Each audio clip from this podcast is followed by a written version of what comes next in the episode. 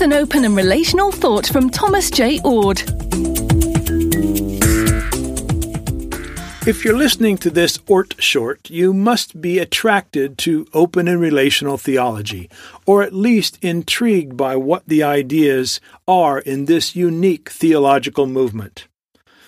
I want to make you aware of the Center for Open and Relational Theology, which I direct.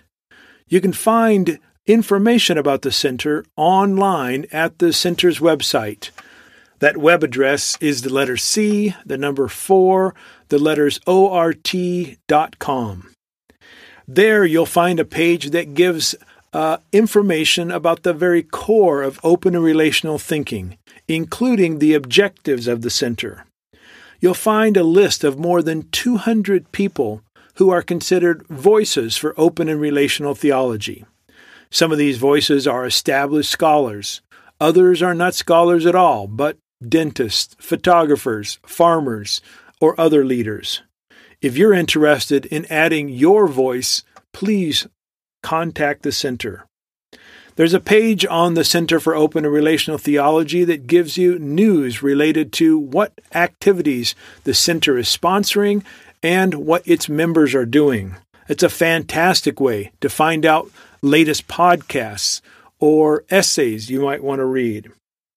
Perhaps the most important and helpful part of the center's website are what's called the resources page. There you'll find bibliographies of open and relational writings, videos of various sorts, a really great list of children's books that fit an open and relational perspective, links to many essays and websites written by those from the open and relational tradition.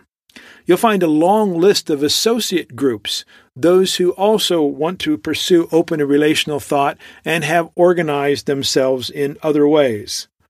There's information on the doctoral program in open and relational theology and the academic book series. You'll find uh, a list of podcast episodes, and of course, not every podcast episode could be listed. And finally, you'll find uh, resources for lectionary readings and other um, material that church leaders might find helpful. I encourage you to check out the Center for Open and Relational Theology and consider becoming a patron. If you've got some ideas of what the center might pursue, including book projects or other things, please leave a note. We want to work with you to promote and expand the influence of open and relational thinking. For more, see the Centre for Open and Relational Theology or Dr. Oord's website, thomasjoord.com. Please like and subscribe to Oord Shorts.